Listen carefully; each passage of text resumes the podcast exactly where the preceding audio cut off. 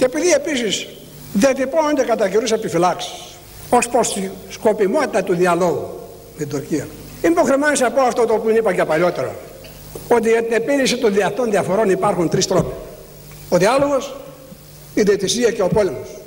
Οι όριμοι λαοί πριν φτάσουν στον πόλεμο χρησιμοποιούν εξαντλητικά τις ειρηνικές διαδικασίες.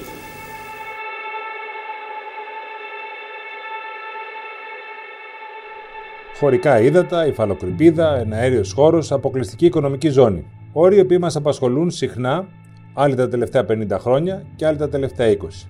Σίγουρα μας απασχολούν όταν προκύπτει μια ακόμα κρίση με την Τουρκία. Καταλαβαίνουμε όμως ακριβώς τι σημαίνουν. Πάμε ποτέ λίγο πιο βαθιά από τους εντυπωσιακούς τίτλους που σπανίως ευανθύνουν σε τόσο περίπλοκα θέματα. Ή αναμασάμε στερεότυπα αγνοώντας την ιστορία και το πόσο σύνθετα είναι αυτά τα ζητήματα.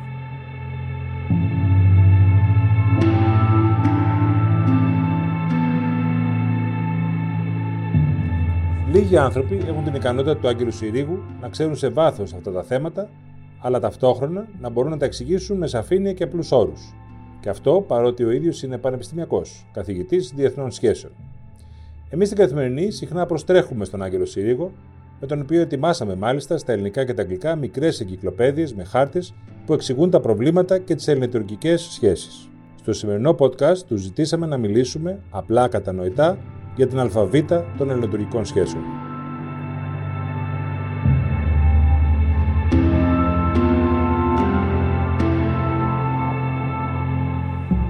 Λοιπόν, κύριε Συρίγο, θέλω να κάνουμε μια κουβέντα για να εξηγήσουμε λίγο την αλφαβήτα των ελληνοτουρκικών. Γιατί συζητάμε κάθε βράδυ στα δελτία, ακούει ο κόσμος για υφαλοκρηπίδα, για χωρικά ύδατα. Έχω την εντύπωση ότι λίγοι καταλαβαίνουμε το τι ακριβώς εννοούμε, για το τι μιλάμε. Να ξεκινήσω λοιπόν με την ερώτηση για το πότε ξεκινάει η αμφισβήτηση της Τουρκίας στο Αιγαίο. Πρώτη φορά ξεκινάει ουσιαστικά το 1973, έτσι δεν είναι; Το 1973, το Νοέμβριο, βρίσκονται, ανακοινώνουν ότι βρέθηκε ένα πολύ μεγάλο κοίτασμα πετρελαίου στην περιοχή της Τάσου. Είναι η περίοδος της πρώτης μεγάλης πετρελαϊκής κρίσεως παγκοσμίως. Είναι η περίοδος που στη Βόρεια Θάλασσα έχουν ανακαλυφθεί πολλαπλά κοιτάσματα φυσικού αερίου από Νορβηγία, από Βρετανία, από τις χώρες της περιοχής και δημιουργείται η εντύπωση ότι στο Αιγαίο είναι μια μικρή βόρεια θάλασσα. Θα αρχίσουν να βρίσκουν παντού κοιτάσματα φυσικού αερίου και πετρελαίου. Και ε, τότε ε, το σηκώνει και η Χούντα, είναι η μέρα του Πολυτεχνείου, οπότε η Χούντα σηκώνει και το ότι βρέθηκε αυτό το κοίτασμα και τότε η Τουρκία εκδηλώνει το ενδιαφέρον της και λέει ότι διεκδικώ περιοχές στην, ε, στο Βόρειο Αιγαίο. Είναι η πρώτη διεκδίκηση. Πάμε τώρα λίγο να διευκρινίσουμε μερικά ζητήματα. Πρώτα απ' όλα είναι τα χωρικά ύδατα. Τι είναι χωρικά ύδατα; Τα χωρικά ύδατα είναι μια έκταση δίπλα ακριβώς στις ακτές ενός κράτους, υπηρετικέ νησιωτικές, στις οποίες ένα κράτος ασκεί πλήρη κυριαρχία. Εξομοιώνονται δηλαδή με την ξηρά. Μπορούν να είναι έως 12 μίλια. Αυτή τη στιγμή 148 κράτη στον κόσμο έχουν 12 μίλια. Ένα κράτος εμείς έχει 6 μίλια μέσα από τα χωρικά ύδατα υπάρχει το δικαίωμα της αυλαβούς διελεύσεως. Δηλαδή μπορεί ένα πλοίο, ακόμη και πολεμικό ενός άλλου κράτους, να διαπλέψει την περιοχή χωρίς να πάρει προηγούμενη άδεια από το κράτος, ε, ακολουθώντας κάποιους κανόνες, δηλαδή να μην ε, έχει τα όπλα του εν ενεργεία, τα ραντάρ του να δημιουργούν προβλήματα και τέτοια. Δεν επιτρέπεται η διέλευση αεροσκαφών, δεν επιτρέπεται η διέλευση υποβρυχίων παρά μόνο αν είναι στην επιφάνεια της θάλασσας. Γιατί καμία κυβέρνηση ελληνική από το 1973 έως σήμερα δεν έχει επεκτείνει τα χωρικά ύδατα από 6 σε 12 και φτάσαμε κάποια στιγμή κοντά σε αυτό. Η πρώτη συζήτηση έγινε τον Απρίλιο του 1974 επί Χούντας.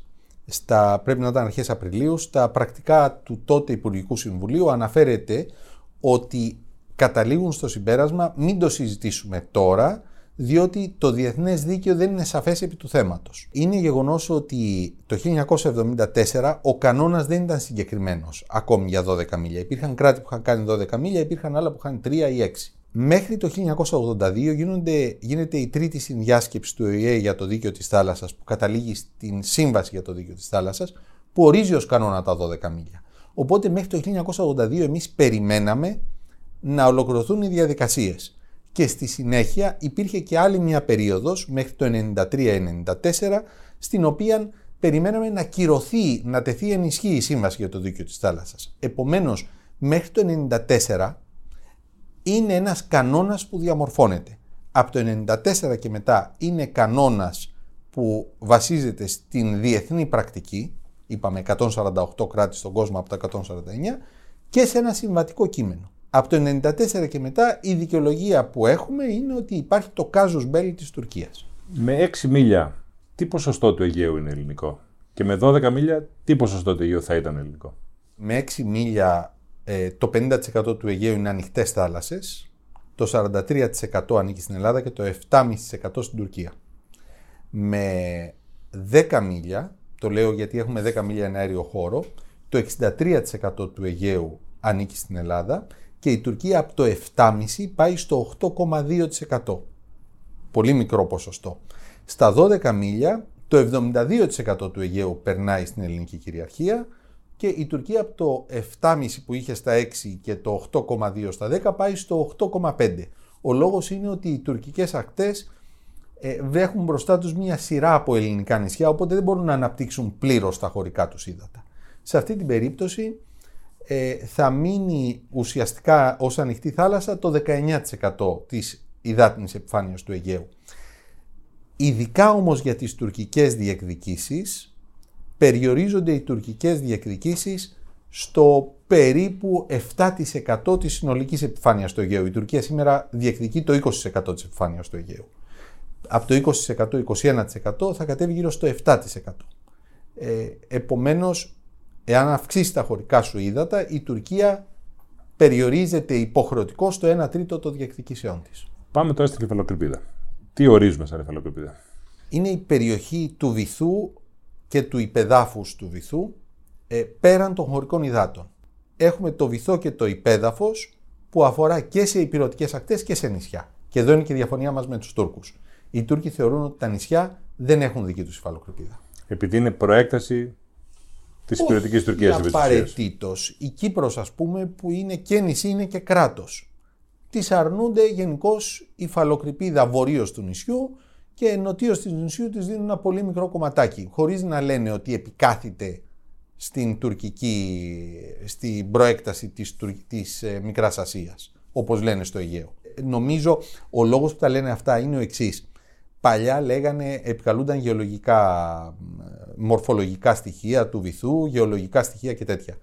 Είδαν ότι αυτό δεν στέκει πλέον ως επιχείρημα τα τελευταία χρόνια, λοιπόν έχουν αλλάξει τη λογική τους και λένε ότι είναι ειδικές περιστάσεις. Αυτές είναι μικρές θάλασσες, στενές θάλασσες και δεν μπορούμε να δώσουμε στα νησιά υφαλοκρηπίδα διότι κλείνει όλη η θάλασσα. Αλλά αυτή είναι η θεμελιώδης διαφωνία μας. Σωστά; Ότι εμείς λέμε ότι τα νησιά έχουν υφαλοκρηπίδα, εκείνοι λένε ότι δεν έχουν. Είναι μία από τις θεμελιώδεις διαφωνίες μας. Η άλλη είναι για τα χωρικά ύδατα. Το άλλο ζήτημα είναι τώρα, έχουν βάλει οι Τούρκοι ε, τα τελευταία υποθέτω 30 χρόνια το θέμα των γκρίζων ζωνών. Δεν υπήρχε πριν από το, το 96, από ό,τι θυμάμαι, τόσο καθαρά επασέτωση. Τι εννοούν, δηλαδή υπάρχουν, πόσες βραχονισίε υπάρχουν στο, στο νησίδες και βραχονισίε υπάρχουν στο Αιγαίο; Εδώ πέρα να πούμε το εξής: Βάσει του διεθνούς δικαίου, νησί είναι ακόμη και ένας βράχος που είναι η επιφάνειά του πάνω από τη θάλασσα. Υπ' αυτή την έννοια έχουμε 9.600 νησιά σε όλη την Ελλάδα. Λέγοντας νησιά όμως εννοώ και τους βράχους. Ε, από αυτούς τα 400 περίπου ανήκουν στην Τουρκία και τα 9.200 ανήκουν στην Ελλάδα. Από τα μεγάλα νησιά, από τα κατοικημένα νησιά όμως, είναι περίπου 120. Η Ελλάδα έχει τα 115 και η Τουρκία έχει 5. Ε, είναι Ήμβρος, η Τένεδος και κάποια μικρά νησάκια που βρίσκονται τα Μοσχονήσια ε, και κάποια που είναι στον κόλπο της Μύρνης. Είναι πολύ λίγα. Η Τουρκία λοιπόν το 1996 θεώρησε ότι επειδή δεν αναφέρονται όλα αυτά τα ονόματα ονομαστικά τα νησιά ονομαστικά στις διάφορες συνθήκες και αναφέρεται ένα γενικό λόγο οι εξαρτώμενες από τα μεγάλα νησιά ε, νησίδες ή οι, εκείνες που βρίσκονται πιο κοντά, οι εγκύτερες στα μεγάλα νησιά, θεώρησε ότι μπορούσε να αμφισβητήσει ο, διάφορα μικρά νησιά που δεν αναφέρονται ονομαστικά σε αυτές τις διεθνείς συνθήκες. Ξέρουμε ποια νησιά, ε, σε ποια νησιά αμφισβητεί την ελληνική κυριαρχία η Τουρκία. Έχει δώσει ποτέ μια λίστα ξεκάθαρη; Το 1996 η Τασούν Τσιλέρ είχε μιλήσει για 3.000 νησιά. Στη συνέχεια αρχίσαμε να κατεβαίνουμε. Το Νοέμβριο του 1996 βγήκε μια μελέτη του τουρκικού γενικού επιτελείου ε, πράγμα το οποίο είναι σημαντικό γιατί ό,τι λέει το τουρκικό γενικό επιτελείο είναι νόμος, μιλούσε για 130 νησιά. Τώρα έχουν πέσει στα 18 νησιά, αλλά κατ' ουσίαν είναι αναπαραγωγή αυτού του παλιού των 130 νησιών. Δηλαδή λένε παραδείγματι ότι αμφισβητούμε τις Ινούσες. Οι Ινούσες δεν είναι μόνο ένα νησί, είναι 6-7 νησιά μαζί, ένα σύμπλεγμα νησιών. Και ποια είναι τα κατοικημένα νησιά που είναι μέσα σε αυτή τη λίστα; Από τα 18 νησιά, τα 12 είναι, τα, είναι κατοικημένα.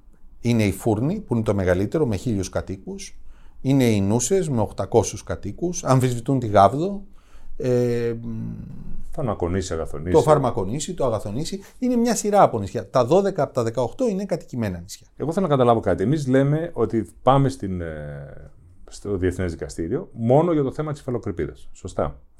Εάν ο Τούρκος πει ότι για να πάμε για την υφαλοκρηπίδα πρέπει και να αποφασίσουμε σε ποιον ανήκουν αυτές οι νησίδες ή βραχονησίδες.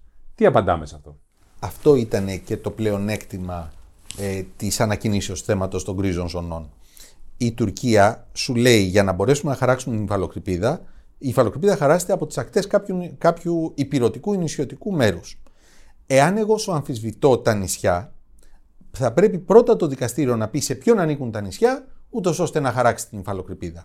Με αυτόν τον τρόπο ακύρωνε τη δική μας επιμονή, πάμε για οριοθέτηση της υφαλοκρηπίδας στο Διεθνές Δικαστήριο. Σου έλεγε ναι, αλλά εκεί θα υποχρεωθείς να συζητήσεις και το θέμα των νησιών. Γιατί το κάνει αυτό η Τουρκία; Διότι το Διεθνές Δικαστήριο ακολουθεί το Διεθνές Δίκαιο, αλλά έχει ένα περιθώριο ερμηνείας του διεθνούς δικαίου. Και επίσης από το 71 και μετά, από το 73 και μετά, το Διεθνές Δικαστήριο έχει πάψει να βγάζει αποφάσεις που είναι άσπρο-μαύρο. Αφήνει ένα περιθώριο και στην άλλη πλευρά να μην φεύγει εντελώς η τιμένη από μέσα. Σε μια τυχόν προσφυγή στο Διεθνές Δικαστήριο, η Τουρκία πιστεύει ότι εμείς θα δικαιωνόμασταν πλήρως στο θέμα των γκρίζων σωνών και η Τουρκία θα έπαιρνε μεγαλύτερη ανταπόδοση στο θέμα της οριοθετήσεως της υφαλοκρηπίδας. Το θέμα της αποστρατικοποίησης τώρα. Αυτό επίσης εγείρεται για πρώτη φορά το 1974, από ό,τι αντιλαμβάνουμε, με πολύ έντονο τρόπο από την Τουρκία. Η πρώτη φορά που εγέρθηκαν το 1961-62 ε, σε σχέση με τη Ρόδο κυρίως ε, και από το 1974 και μετά με πολύ μεγάλη έμφαση. Νομικά είμαστε καλυμμένοι ως χώρας σε αυτό, δηλαδή αυτό το περίφημο το δικαίωμα στην αυτοάμυνα είναι κάτι το οποίο περνάει, πείθει; Πριν το 2001 οι απόψεις μας θα μπορούσα να πω ότι ήταν οι μειοψηφικές στο διεθνές δίκαιο. Σήμερα, μετά το 2001 και τους δίδυμους πύργους, το δικαίωμα νόμιμης άμυνας είναι κάτι που αντιλαμβάνεται όλη η Δύση πλέον και έχει περάσει ως κανόνα στο διεθνές δίκαιο. Οπότε αυτό το οποίο λέμε ισχύει 100%. Δηλαδή γίνεται αυτομάτως αντιληπτό ότι δεν πρέπει να περιμένεις πρώτα να δεχθείς επίθεση για να αρχίσεις να παίρνεις μέτρα νόμιμης άμυνας. Μπορείς να πάρεις μέτρα εν ώψη επερχόμενης επιθέσεως, δηλαδή απειλούμενης επιθέσεως. Έχουν δημιουργηθεί δύο σφαίρες σε πάση το ζήτημα. Το ένα είναι το Αιγαίο και το άλλο είναι η Ανατολική Μεσόγειος που όταν λέμε Ανατολική Μεσόγειο ουσιαστικά εννοούμε το, το Καστελόριζο. Ποια είναι η μεγάλη διαφωνία ανάμεσα στην Ελλάδα και την Τουρκία σε σχέση με το Καστελόριζο, την ΑΟΣ ε, και την ένωση της ελληνικής ΑΟΣ με την Κύπρο, γιατί όλα αυτά είναι ένα θέμα επί της ουσίας. Η Τουρκία βλέπει την Ανατολική Μεσόγειο ε, επικεντρωμένη μόνο γύρω από το Καστελόριζο. Στην πραγματικότητα, στην Ανατολική Μεσόγειο έχουμε τις επικαλυπτόμενες υφαλοκρηπίδες της Κρήτης, της Κάσου, της Καρπάθου και της Ρόδου, εκτός από την υφαλοκρηπίδα του Καστελόριζου. Και να μην υπήρχε το Καστελόριζο στο σημείο στο οποίο βρίσκεται, έχουμε τις υφαλοκρηπίδες δύο πολύ μεγάλων νησιών. Η Κρήτη είναι το πέμπτο μεγαλύτερο νησί στη Μεσόγειο, η Ρόδος το ένατο μεγαλύτερο νησί στη Μεσόγειο. Η Τουρκία λοιπόν βγάζει έξω αυτά και λέει εγώ επικεντρώνομαι στο Καστελόριζο και το βασικό της επιχείρημα είναι ότι είναι ένα πολύ μικρό νησάκι σε σχέση με την περιοχή την οποία διεκδικεί. Από το 2011 σε μια συνέντευξη που είχε δώσει ο Νταβούτογλου στον Αλέξη Παπαχελά ο Νταβούτογλους ως υπουργός Εξωτερικών είχε προσπαθήσει να αποσπάσει το Καστελόριζο από την υπόλοιπη οριοθέτηση. Η θέση της Ελλάδος είναι πως η οριοθέτηση είναι ενιαία από τον Εύρο ως το Καστελόριζο αν αρχίσουμε να σαλαμοποιούμε και πούμε τώρα να δούμε το Καστελόριζο, πράγματι το Καστελόριζο είναι μια απομονωμένη περιοχή. Αν το δούμε όμως ως ένα σύνολο υφαλοκρηπίδων Κρήτης, Κάσου, Καρπάθου, Ρόδου και Καστελορίζου, αντιλαμβανόμαστε ότι τα ελληνικά επιχειρήματα έχουν βάση στο διεθνές δίκαιο.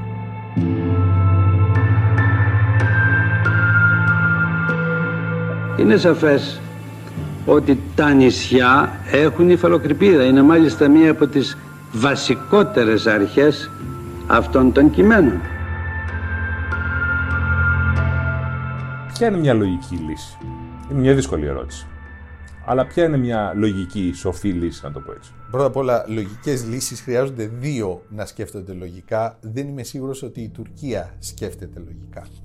Νομίζω ότι ε, εκείνο το οποίο λέει η Τουρκία την ενδιαφέρει η ελευθερία της ναυσιπλοείας. Μπορούμε να συνεννοηθούμε. Αυτή τη στιγμή το βόρειο με το νότιο Αιγαίο έχουν έχουν μόνο συγκεκριμένα σημεία στα οποία υπάρχει ανοιχτή θάλασσα. Δεν είναι, τα νησιά είναι παντού. Επομένως, τα περάσματα μεταξύ ας πούμε Αττικής και Τουρκίας υπάρχει μόνο ένα μικρό πέρασμα μεταξύ Δωδεκανήσων και Κυκλάδων.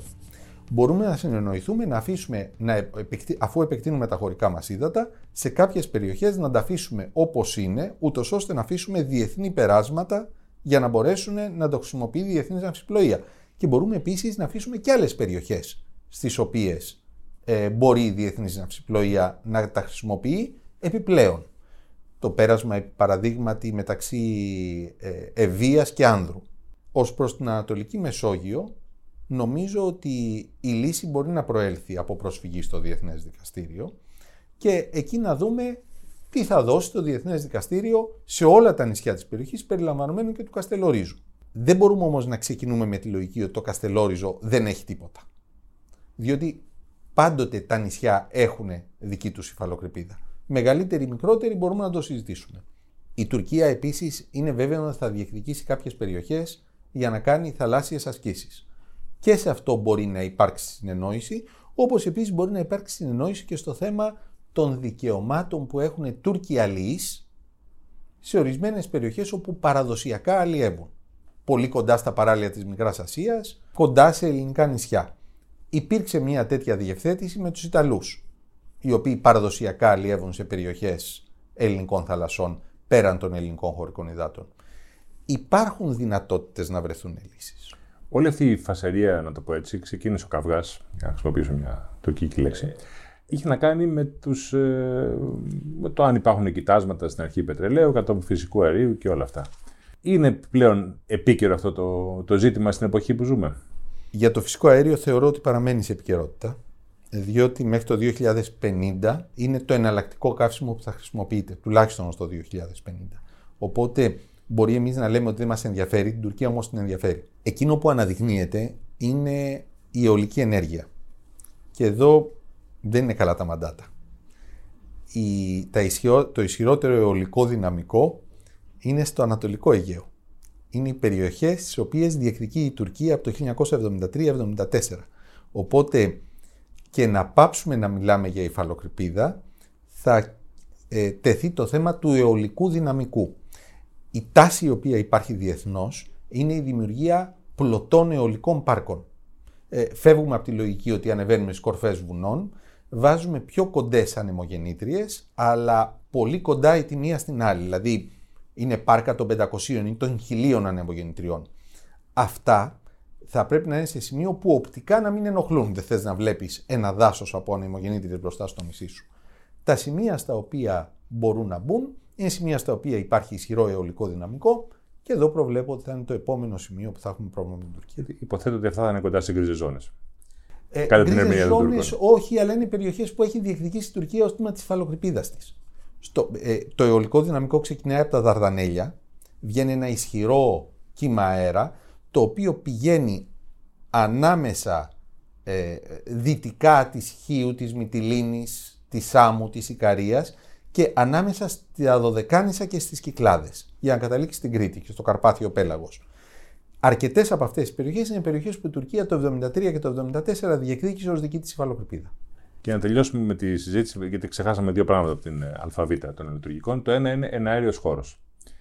Εκεί η Ελλάδα, ε, ενώ έχει χωρικά έντατα στα 6 μίλια, έχει ένα αέριο χώρο στα 10 μίλια. Αυτό είναι ένα παράδοξο διεθνές. Είναι. Ε, the Greek paradox το λένε. Και είναι κάτι που πρέπει να ρυθμίσουμε. Υπάρχουν δύο τρόποι να το ρυθμίσεις. Ο ένας είναι να κατεβάσεις τον αέριο χώρο στα 6 μίλια και ο άλλος είναι να αυξήσεις τα χωρικά σου ύδατα στα 10 μίλια. Προσωπικώ είμαι υπέρ του να αυξήσεις τα χωρικά σου ύδατα στα 10 μίλια, διότι όταν η τάση που υπάρχει διεθνώς είναι η μεγαλύτερη εκμετάλλευση και προστασία των θαλασσίων ζωνών, δεν έχεις λόγους να το μειώνεις. Εδώ να πω κάτι που επίσης ξέχασα να πω.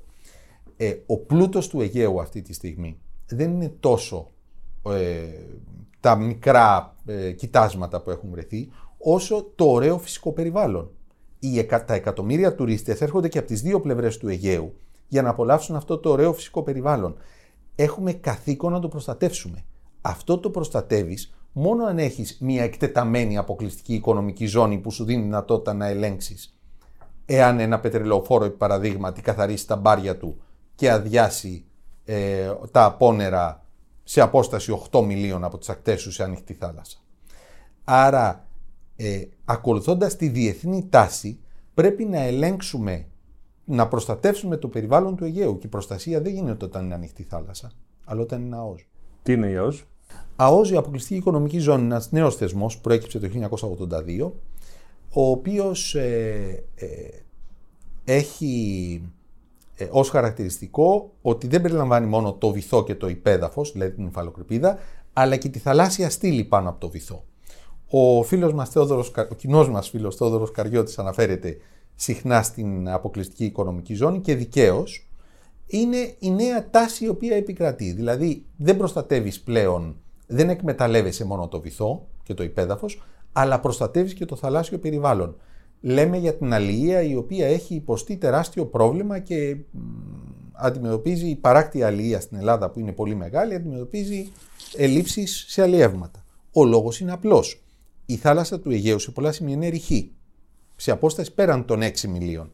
Τα ψάρια είναι χαζά, δεν ξέρουν ότι προστατεύονται από την Ευρωπαϊκή Ένωση εντός των χωρικών υδάτων και όταν βγαίνουν εκτός των χωρικών υδάτων μπορεί κάποιος να τα ψαρέψει με ό,τι δίχτυα θέλει. Αποτέλεσμα, ο γόνος χάνεται διότι ψαρεύεται πέραν των 6 μιλίων. Και πέραν των 6 μιλίων αυτή τη στιγμή, ειδικά από τουρκικά και ιταλικά αλλιευτικά, γίνεται ο κακός χαμός. Γιατί δεν γίνεται από ελληνικά; Ω ένα βαθμό γίνεται από τα ελληνικά, αλλά τα εργαλεία που χρησιμοποιούμε ακολουθούν τους κανόνες της Ευρωπαϊκής Ενώσεως, οπότε είναι πιο φιλικά στην προστασία των αλλιευμάτων. Οι Τούρκοι που δεν ακολουθούν τέτοιους κανόνες έχουν σαρώσει όλο το γόνο του Αιγαίου. Γι' αυτό δεν υπάρχουν αλλιεύματα. Αυτό όμως συμβαίνει πέραν των 6 μιλίων. Και πού βρισκόμαστε τώρα στο θέμα της ε, ανακήρυξης ε, ΑΟΖ, να το πω έτσι. Συμπαρασύρεται από τη γενικότερη εικόνα των ελληνοτουρκικών σχέσεων. Μην ξεχνάμε ότι για πάρα πολλά χρόνια εμείς μείναμε στην πίσω μεριά του φεγγαριού, σκοτεινή πλευρά του φεγγαριού. Δηλαδή, αναφέραμε, αναφερόμασταν στο διεθνές δίκαιο μόνο αμυντικά υπό την έννοια της προσφυγής στο Διεθνές Δικαστήριο της Χάγης δεν αναφερθήκαμε ποτέ σε αυτούς τους νέους θεσμούς. Για μας δεν υπήρχαν τα 12 μίλια, δεν υπήρχε η ΑΟΣ. Ε, αυτά ανακαλύφθηκαν τα τελευταία χρόνια. Δηλαδή, θεωρώ πολύ σημαντικό ότι υπογράψαμε με την Αίγυπτο συμφωνία για αποκλειστική οικονομική ζώνη ε, στην περιοχή της Ανατολικής Μεσογείου. Βγήκαμε επιτέλους στην επιφάνεια. Το ίδιο κάναμε και με την Ιταλία. Υπογράψαμε συμφωνία για ΑΟΣ. Μπαίνουμε σιγά σιγά, αρχίσουμε να βλέπουμε το διεθνές δίκαιο στην πραγματική του διάσταση. Μέχρι το 1950-55 τα κράτη στρέφονταν για πλούτος στις απικίες τους. Λόγω της αποαπικιοποιήσεως έπρεπε να βρουν νέες πηγές πλουτισμού και ο πλούτος προέρχεται πλέον από τις θάλασσες. Σε πρώτη φάση ήταν απόλυτη εκμετάλλευση των θαλασσών, σε δεύτερη φάση είναι και προστασία του περιβάλλοντος. Από το 1982 δηλαδή και μετά είναι και προστασία του περιβάλλοντος. Οφείλουμε να ακολουθήσουμε αυτή την κατεύθυνση.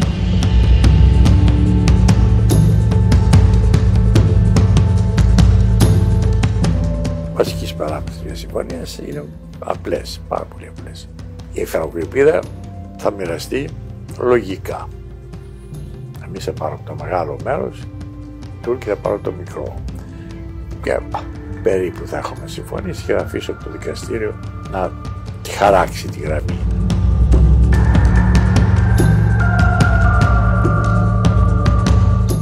Εάν σας ζητούσα να γίνετε μάντης, και βλέποντας ότι τα τελευταία 50 χρόνια δεν έχει αλλάξει ουσιαστικά τίποτα. Δηλαδή συνεχίζουμε να συζητάμε ακριβώς τα ίδια θέματα. Πώς πώς προβλέπετε εσείς ότι θα είναι το στάτους στο Αιγαίο και στην Ανατολική Μεσόγειο σε, σε 10 χρόνια από σήμερα. Θεωρητικώς υπάρχουν τα εξής ενδεχόμενα. Το πρώτο είναι να παραμείνουν τα πράγματα όσο έχουν σήμερα. Ακριβώς όσο έχουν σήμερα. Δηλαδή, μαθαίνουμε να ζούμε με τα προβλήματά μας, δεν κάνουμε τίποτα και βέβαια δημιουργούνται διάφορα άλλα προβλήματα στην περιοχή. Σας ανέφερα το περιβαλλοντικό που το θεωρώ πολύ σημαντικό. Το δεύτερο ενδεχόμενο είναι να υπάρξει, το θεωρώ μικρό, διάθεση και από τις δύο χώρες να επιληθούν οι διαφορές της οριοθετήσεως της υφαλοκρηπίδας και της ΑΟΣ ε, μέσω προσφυγής στο Διεθνές Δικαστήριο. Αντικειμενικά το θεωρώ το πιο μικρό ενδεχόμενο. Η τρίτη πιθανότητα είναι να υπάρξουν κάποιες διευθετήσεις από ελληνικής πλευράς που θα μας επιτρέψουν να καλύψουμε το κενό που έχουμε χάσει όλα αυτά τα χρόνια από πλευράς διεθνούς δικαίου, που θα γίνουν ημιαποδεκτές από την Τουρκία ως ένα modus vivendi. Αν με ρωτούσατε ποια από τις τρεις πιθανότητες ε, θεωρώ πιο ισχυρή, θα έλεγα την πρώτη. Ότι τα πράγματα θα παραμένουν όσο έχουν και θα συνεχίζουμε έτσι. Και θα έλεγα ότι ο στόχος θα είναι η δεύτερη. Δηλαδή να προχωρήσουμε προς το διεθνές δίκαιο με, κάποιο, με κάποια αντίδραση από την Τουρκία, αλλά σε ένα modus vivendi κατανοήσεως ότι κάποια πράγματα πρέπει να γίνουν. Και επειδή ξέρω ότι έχετε μελετήσει το τι θα μπορούσε να αποφασίσει το Διεθνές Δικαστήριο όσο λίγη. Κατά τη γνώμη σας, ποια θα ήταν μια απόφασή του; Στα θέματα χωρικών υδάτων, υφαλοκρηπίδας, αποστατικοποίηση, γκρίζων ζωνών. Ξεκινώ από τις γκρίζες ζώνες. Δεν θα τις πήγαινα ποτέ στο Διεθνές Δικαστήριο. Ακούω το ερώτημα γιατί δεν πας στις γκρίζες ζώνες στο Διεθνές Δικαστήριο; Δεν έχουμε δίκιο; 100%. Αλλά το ότι ε, ο καναπές και η τηλεόραση είναι μέσα στο σπίτι μου και είναι δικά μου, δεν σημαίνει ότι θα συζητήσω με τον γειτονά μου αν μου ανήκει ο καναπές και η τηλεόραση. Σκέφτομαι, παραδείγμα, τους κατοίκους των Ινουσών ε, ή τους κατοίκους των Φούρνων, χίλια άτομα. Τι θα πας να τους πεις; Πήγαμε με την Τουρκία, προσφύγαμε να δούμε αν θα είσαστε μειονότητα στην Τουρκία ή ελεύθεροι άνθρωποι στην Ελλάδα. Αλλά μην στενοχωριέστε, το διεθνές δίκαιο με το μέρος μας. Επομένως, βγαίνουν έξω το θέμα των γκρίζων ζωνών. Δεν συζητείται. Μπορεί όμως το δικαστήριο να πει ότι είναι παρεπίπτον θέμα, οπότε να το βάλει εκείνος στην ατζέντα. Εάν δεν το προσέξουμε στη διατύπωση, ναι. Από ό,τι έχω δει από κάτι προτάσεις που έχουν καταθέσει οι Τούρκοι, κατά καιρούς στο παρελθόν, λένε να συζητήσουμε την οριοθέτηση και παρεμπίπτοντα θέματα. Τα παρεμπίπτοντα θέματα είναι αυτά των γκρίζων ζωνών. Και το 1999 στο Ελσίνκι, οι συνοριακές διαφορές που έλεγε το Ελσίνκι, φωτογράφησαν γκρίζες ζώνες. Ω προς το θέμα της αποστρατιωτικοποίησεω, είναι επίσης κάτι που δεν θα δεχόμουν ποτέ να πάει στο Διεθνές Δικαστήριο. Δεν θα δεχόμουν να πάει διότι δεν συζητάς για την ασφάλειά σου. Ε, δεν μπορεί να σου πει το, να, να αφήσεις έναν τρίτο να σου πει αν θα έχεις στρατό ή όχι την ώρα που ο απέναντί σου σε απειλεί ευθέως. Τώρα, ε, η επίσημη διαφορά μας είναι η φαλοκρηπίδα και ΑΟΣ. Χωρικά ύδατα δεν συζητάμε. Θεωρώ ότι εάν θέλουμε να πετύχουμε κάτι στις ελληνοτουρκικές σχέσεις, θα μπορούσαμε να μπούμε σε μια συνολική συζήτηση. Τι σημαίνει συνολική συζήτηση; Σημαίνει ότι θα αυξήσουμε τα χωρικά μας ύδατα, είμαστε διατεθειμένοι να κάνουμε κάποιες παραχωρήσεις σε σχέση με αυτά που μας δίνει το διεθνές δίκαιο έναντι της Τουρκίας, αλλά αυτό θα σημαίνει ότι με την Τουρκία θα κλείσουμε άλλα θέματα, να έχουμε μια συνολική λύση στο Αιγαίο. Και εδώ τα χωρικά ύδατα μπορούν να παίξουν αυτό το ρόλο. Είναι λάθος να βλέπουμε αποσπασματικά τα χωρικά ύδατα από τις άλλες διαφορές. Εάν θα τους προσφέρεις κάποιους διάβλους επικοινωνίας ανοιχτής θάλασσας, θα πρέπει να πάρεις κάποιο αντάλλαγμα γι' αυτό. Και το αντάλλαγμα είναι να έχεις, να σου πούνε παραδείγματι, δεν υπάρχουν γκρίζες ζώνες και αποδέχουμε την αποστρατιωτικοποίηση. Ότι τα έχεις στρατιωτικοποιήσει. Και να κλείσουν αυτά τα θέματα. Ε, δεν πρέπει να είναι ή το ένα ή το άλλο. Δεν μου είπατε τι θα αποφάσει το. Α, το, το Διεθνές Δικαστήριο. Το Διεθνές Δικαστήριο στο θέμα των χωρικών υδάτων θα μας δικαίωνε πλήρως. Ε, στο θέμα των κρίζων ζωνών θα μας δικαίωνε πλήρως. Το θέμα της αποστρατιωτικοποίησεω δεν θα το πήγαινα. Εάν πηγαίναμε για θέματα εναερίου χώρου μόνον, μάλλον θα χάναμε. Το θέμα της υφαλοκρηπίδας και της ΑΟΣ πάνε μαζί. Εξαρτάται πώς θα το θέσεις το ερώτημα. Αν του πεις, έλα να δούμε την υφαλοκρηπίδα του Καστελορίζου, θα έχεις πρόβλημα. Άμα του πεις, έλα να δούμε την υφαλοκρηπίδα από την Κρήτη ως το Καστελόριζο, πιστεύω ότι θα είναι σε ένα πολύ μεγάλο ποστό θα είναι υπέρ των ελληνικών θέσεων. Το ίδιο πιστεύω και στο Αιγαίο. Εδώ να θυμόμαστε ότι το Διεθνές Δικαστήριο έχει δυνατότητα να σου δώσει το 70%, το 80% αλλά και το 60%. Όλα είναι δίκαιες λύσεις στο μυαλό του. Κάπου εκεί θα κινηθεί. Ευχαριστώ πολύ. Εγώ ευχαριστώ πολύ.